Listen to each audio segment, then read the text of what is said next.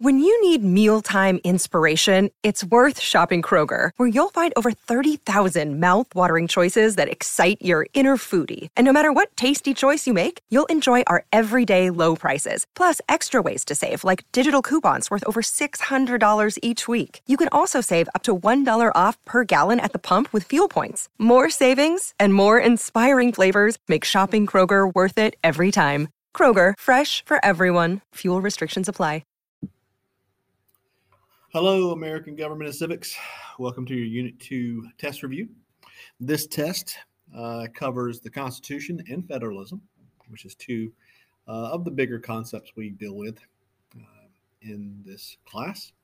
The review can be found on Google Classroom. So uh, if you want to have, a, have it, you can grab it there and type along or follow along or just listen as you see fit. All right. So first up, we've got the amendments. Now, the thing to remember for this test is the the test is going to ask you questions uh, specifically about the amendments that are listed, and I, I went ahead and listed all ten. So I'll talk about all ten here.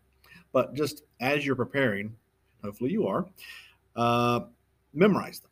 Okay. It's going to ask you questions like, "Hey, the blank amendment does this," and tell you what the the amendment does.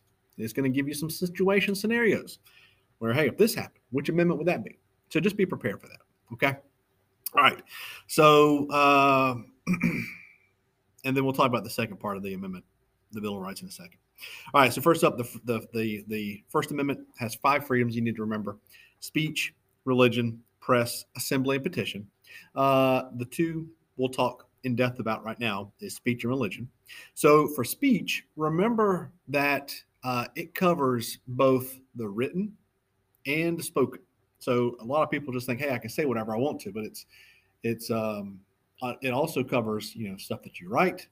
Uh, it covers you know some of your uh, symbolic stuff, meaning uh, the clothes you might wear if you're going to protest something um, and things like that. Okay, so it, it, you're covered uh, through a lot of those things. And once again, remember, it's protection from the government. The government will not take away your right to free speech. However, individuals, corporations, colleges, all those sorts of things can take away uh, your free speech. They can censor you. There are social consequences to what you say. Uh, freedom of religion. You know, most people say, "Well, just hey, we can we can do what we want to religious wise," and that's true. But there's two clauses you got to remember. Two important things. First up is establishment clause. Okay, this is the one that protects us from the government. The government cannot create a state sponsored religion. There will never be a first church of the United States that we're forced to go to. Okay. So the Establishment Clause uh, deals with us here at school. Um, you know, in the mornings, pay attention. There's no prayer, it's a moment of silence. And that way people can do what they want to because you're, as an individual, still allowed to pray. I'm not going to lead you in pray and in prayer. I'm not going to hold your hand before the test and say, hey, let's say a little prayer for you. That's never going to happen. Okay. Uh, but you can pray. You can, you know, whatever you like to do, uh, whoever you pray to, and all that kind of stuff. You can say that to yourself. You just not going to have me involved. Okay. Um, and then the free exercise clause allows you to worship how you want to, as long as it's not illegal. So we're not going to be able to start up a, a religion where we do all kinds of drugs and whatnot um, and say, hey, it's part of our freedom of religion. Well, you can't do illegal things. Freedom of press, pretty simple. The press can write what they want to. The government cannot stop them. Um, for the most part, there are some national security issues that might pop up, but for the most part, the press can write and critique the government as they see fit. Assembly and petition, uh, we don't talk about too often because there's there's not a question on the test about it. But assembly, you're allowed to peacefully assemble and protest, and then petition, you're allowed to to petition the government. You're allowed to ask the government uh, and talk and, and, and try and get them to do things. The right to bear arms is pretty simple. You have the right to your uh, guns. Okay. And now this could come up, there could be a fight about this because I saw a tweet that President Biden wants to uh, ban assault rifles or assault guns or whatever. I can't remember what the tweet actually said and what all he wants to, to get rid of. But uh, that that's going to be challenged. No quartering of troops. You don't have to force. You can't be forced to house the military. They have places to stay. Number four, no unlawful search and seizures. So the, the government, the police cannot come in and just randomly search you. They have to have reasons. And it has to be through a warrant where they suspect you of a crime and they want to look for evidence and they have good reason to look. It's not just, well, we think this guy might have been there. We would like to go search his house. They have to have a little bit more evidence to back that search warrant up than that. uh, probable cause. So they're somewhere that they have a right to be. And then uh, your permission. All right. So they have to have all those things in order to search you. It's not just random searches. The exclusionary rule. This is what protects you from illegally obtained evidence. So I saw a tweet back in the fall, and I've got it somewhere. I need to find it to find out exactly what it said. Uh, but I think there was a rapper, Young Thug, maybe. I can't remember his name. I need to I need to look it up, but I'm, I'm not going to right now. Anyways, uh, the tweet was about his lawyer having got some evidence kicked out because it was illegally obtained. So this happens, and it happens more than we know. Now, a good lawyer is going to have to get it kicked out. The judge, the prosecution is not going to say, "Hey, we see that this is illegally obtained." It's going to be up to your lawyer to figure out, "Hey, this was obtained without a warrant. This was obtained without probable cause, whatever it might be." Number five, the rights of the accused. So that's where you don't have to talk. Okay, you don't have to talk to the police when you're being arrested. They cannot force, you know, they can question you, uh, but if you choose to stay silent, then that's your choice, and that's what I recommend. if you ever find yourself in that situation, please don't. But if you ever do, uh, and you can't be forced to testify against yourself in court, so you don't have to get up on the, the witness stand uh, and talk because something you might say might incriminate yourself. So you can't be forced to do that. Uh, no double jeopardy. That is the fact they can't try you for the same crime twice. Uh, right to a fair and speedy trial, the Sixth Amendment. So that is going to be all those things that come with your trial. You have a right to a lawyer. You have a right to a jury. You have a right to confront your witness, witnesses. Uh, so you have all that stuff uh, that is guaranteed in the Sixth Amendment. The Seventh Amendment is your right to a jury in a civil case. Remember, civil case is person versus person. And I think I told you all the story of, of how my father's estate was sued. Uh, so I was the, the defendant in that because the person uh, thought we owed, or not we, but thought the estate of my dad uh, owed him some money. And so he sued us. Now, we as the defendant had the right to waive our right to a jury trial. And so we waived it. We did not bring in a jury. Number eight, no cruel and unusual punishments. So uh, most of the time, this jumps right to the death penalty uh, as being a possible cruel, and unusual punishment. Uh, but you know, it's and it's just something that that's always out there for court cases. Uh, however, just you need to remember this: the the punishment has to fit the crime. Okay, they can't give you life in prison uh, for you know running a stop sign or something like that. Um, it also deals with bail. You know how much your bail is going to be. They can't make some outrageous number. And I told you the story of the, the podcast that I had listened to. So you're listening to a podcast, and I'm talking about a podcast. Anyways, um, the guy had killed somebody in Texas. He had bailed himself out, and then he had ran and got caught and brought back. And so the judge set the bail at three billion dollars. Well, that's excessive. All right, so he got talked down to 450. Anyways, uh, that's that one. Ninth, rights of citizens. So as long as um, the Constitution doesn't specifically deny us, then citizens are have a little bit of freedom. All righty. Uh, and then 10, the rights of the states. This is the reserve powers. So we, as states, as long as the Constitution doesn't specifically deny it, we're allowed to do things. So think about some of the stuff that the states can do, um, such as marriage licenses, the education. You know, your graduation requirements are set by the states because there's no mention of educational standards in the Constitution. So it's left to the states. All righty. All right, let's take a quick break. We'll be right back. All right, American Government Civics, welcome back. Uh, we're going to go over the principles and clauses of the Constitution now. So, first up is limited government.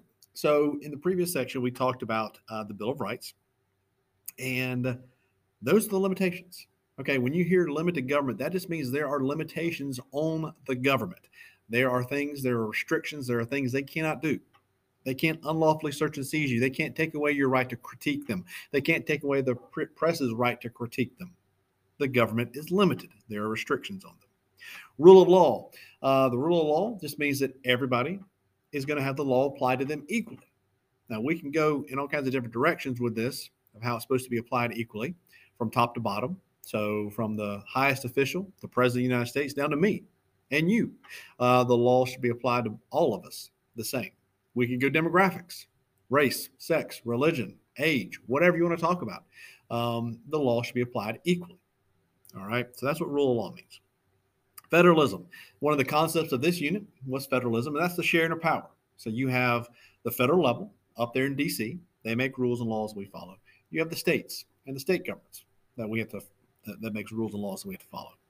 Um, it's that sharing of power. Excuse me. Separation of powers. This is the fact that we don't want one person, one group, to have all the powers of the government. And this was an idea that was created back when it was a monarchy. Okay, not us as, as a, a, a, country, but uh, the writer was over in Europe during the time of the monarchs and was like, the, there, there shouldn't be one person with all this power and all this authority. And so the idea was translated to our government where we created the branches, uh, and we don't want one branch to have all this power. And so we have the legislative branch that's going to write laws, we have the executive that's going to enforce, and the judicial that's going to um, judge, interpret the laws. Now that leads us into checks and balances. Checks and balances. Remember, this is going to be those branches kind of watching each other. So the president can veto laws. Congress can impeach the president. So there's things that keep one branch from becoming too powerful. Popular sovereignty, everything's supposed to flow through us. You know, it's we are a citizen controlled government. And so the government up in DC, down in Atlanta, uh, wherever the, the mayor of you know our local cities are, everything they do really should be geared toward us as citizens and our needs, uh, you know, our our basic needs should be when they evaluate a policy. Is this going to be good for my constituents? Is, is this going to be good for my people? Is what they should be thinking. Okay, and that's popular sovereignty. Let the people have a say. Let the people have a voice. Judicial review. This comes from Marbury versus Madison, and judicial review is what allows the courts, the Supreme Court specifically, to declare a law unconstitutional. So as long as a law is challenged, the courts can get it, they can review it, and they can decide if it's constitutional or not.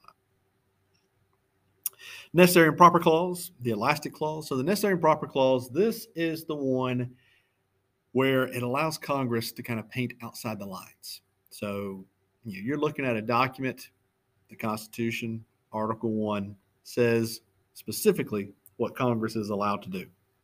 The necessary and proper clause, which is a part of that article, says, hey, as long as Congress is operating within this document, they can kind of go outside and they can do things that, that might be needed.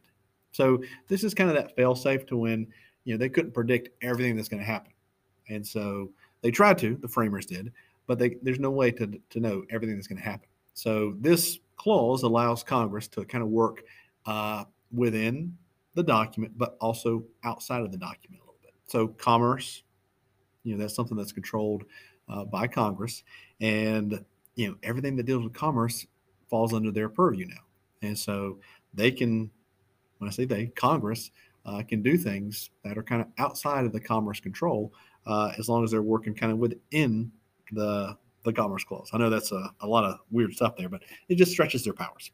All right, the Commerce Clause. This happened because uh, the federal government, under the Articles of Confederation, had no power, no control over the the commerce between the states, uh, foreign trade. So they wanted to make sure that uh, Congress and the federal government controlled the uh, commerce. So they put it into the document, into the Constitution.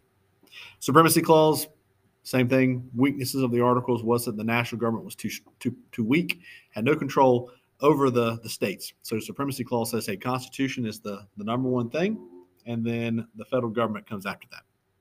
Privileges and immunities. This is a state state thing, as is the full faith and credit. Don't get them confused. Privileges and immunities. This just means that we as citizens are going to be treated the same from one state to the next. All right. So there's no special rules, there's no special laws that we have to follow just because we're from Georgia when we travel down to Florida or we travel to New York or California or wherever we go. We're going to be treated the same. All right.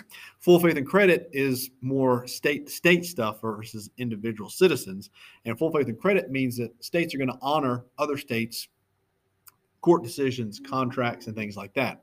Remember, if you grow up, you get married, have some kids, get divorced, and you're asked to pay file pay child support, you're not going to get out of that just because you leave the state and you go to a new state. You're still going to be asked to pay that child support. All right. Um, I told you I'm an example of full faith and credit. I got married in Florida for the first time. Moved up to Georgia. We didn't have to get remarried. Georgia just recognized our marriage from Florida. Got divorced. Didn't have to go down to Florida to get divorced. Just Florida recognized that we got divorced here. Got remarried here in Georgia.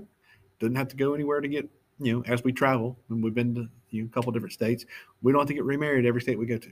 Just the states honor and recognize it. And if we were to ever move to a different state, they would honor and recognize that marriage. So that's full faith and credit. All right, let's take another quick break. This will be the last one. All right, welcome back. Let's finish this thing up. Uh, picking up with the compromises of the Constitutional Convention. So, the Great Compromise is something that you've been getting for most of your school career. So, hopefully, you're familiar with it. The Great Compromise. This is the one that's going to combine the Virginia Plan and the New Jersey Plan. So, remember, the Virginia Plan had representation in our two house legislature based on population. Little states didn't like it, big states did. The New Jersey Plan was based on equality. Let's have two houses that are have all the same. So two, three, whatever the number they wanted, but everybody has the same amount. So they couldn't agree. And eventually they decided on the Great Compromise, which combined those two plans. It can combine the Virginia plan, it combined the New Jersey plan, and now we have a two house legislature.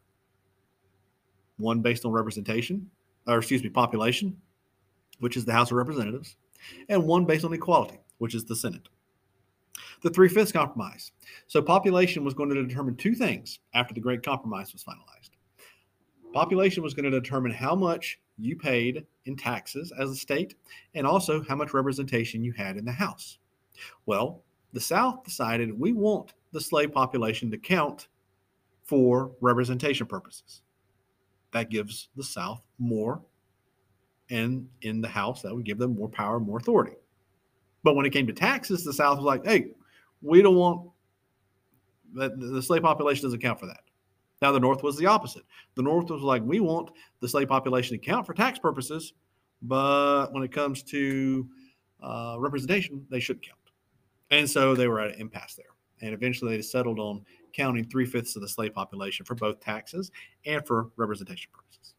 Commerce clause, this, or excuse me, commerce compromise, this is going to deal with uh, tariffs and trade and the slave population uh, or the slave, uh, the importation of slaves. So uh, the issue was uh, to start tariffs. Okay, the North needed the tariffs because they dealt with with trade and manufactured goods coming in from other countries uh, that sometimes could undercut the American made goods. So they needed the tariffs. The South didn't really like it because you know they were buying a lot of the those those goods coming from other countries and trading you know with their agricultural their crops and things like that. Uh, so they also felt like the, you know, the tariffs would give the, the federal government, the national government, the opportunity to to kind of regulate and affect the slave trade. And so that's where all this comes from. Uh, the Commerce Compromise is eventually going to say uh, that the federal government will not mess with the slave trade for 20 years. I think it was 1808 is when the, the year finally came that uh, the national government was able to uh, affect the slave trade. All right, the powers expressed, those are just the enumerated, uh, the ones that are written in the Constitution. You can go to that document and you can find those document. You can find those laws. Those uh, I'm struggling right now. You can find those responsibilities for the, whatever government we're looking at. Delegated are just the powers given to the federal government to the national government. Implied, those are those powers that come from that necessary and proper clause. So, hey, you can do this because it says in the Constitution that you can do that over there. So commerce equals a bank. So the, the Congress is able to create a bank of the United States. That was implied that they can do that. Concurrent, those are powers shared between the federal and state levels. So taxes, they can both tax us. That's concurrent. And then reserve, those are those powers left to the states. That comes from the 10th Amendment. The amendment process, I need you to remember it's a two part process. The national level, so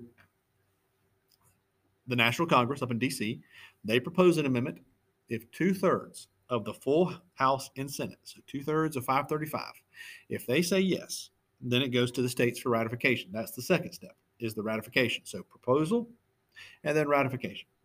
proposal, and then ratification. So proposal is two thirds of Congress.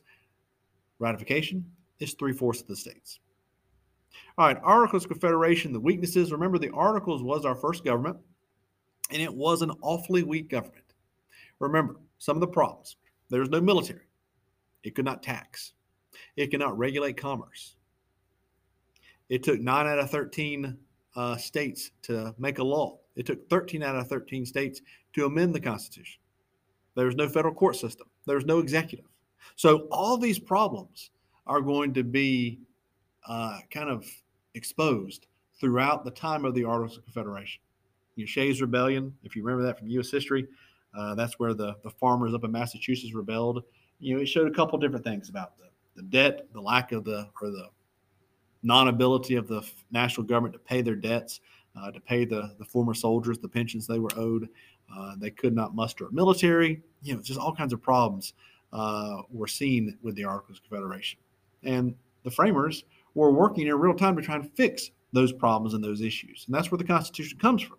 So a lot of the problems we see in the articles and a lot of those weaknesses are fixed in the Constitution. Hey, there's no national executive. Well, Article 2 creates the, the president. Okay. Um, couldn't control commerce. Well, Article 1 says Congress can control commerce. So the Constitution tried to fix a lot of the problems that were created or were shown uh, in the articles. Separation of powers, we already talked about. Federalist versus anti-Federalist. You did some some drawings uh, about this. Remember, the Federalists were for the Constitution, and the strong central government. The anti-Federalists were against it. They were more about individual rights and state rights, and so that was their goal uh, was to protect those things. And that's why the Bill of Rights was born, because the Anti-Federalists refused to sign off on the new Constitution until our individual rights were protected, which they were not anywhere in the Constitution. The Federalist Papers were just the uh, papers that the Federalists wrote to try and get support for the Constitution, series of 85 essays um, that they wrote. And then Brutus was just the anti-Federalist response. It was written by Robert Yates, who was an anti-federalist, uh, anti-federalist, uh, and basically was just responding to basically both those papers were responses to, hey, this is the problem with the Constitution. So the Federalist Papers were the response to, well, this is why the Constitution will take care of that. Brutus and the Anti-Federalists, they wrote about why this was a problem. Okay, so it's just that back and forth. Finally, is the Electoral College. The Electoral College is how we pick our president. So you will go vote in 2024. Most of you will be of age, and you will go vote for whichever candidates are running.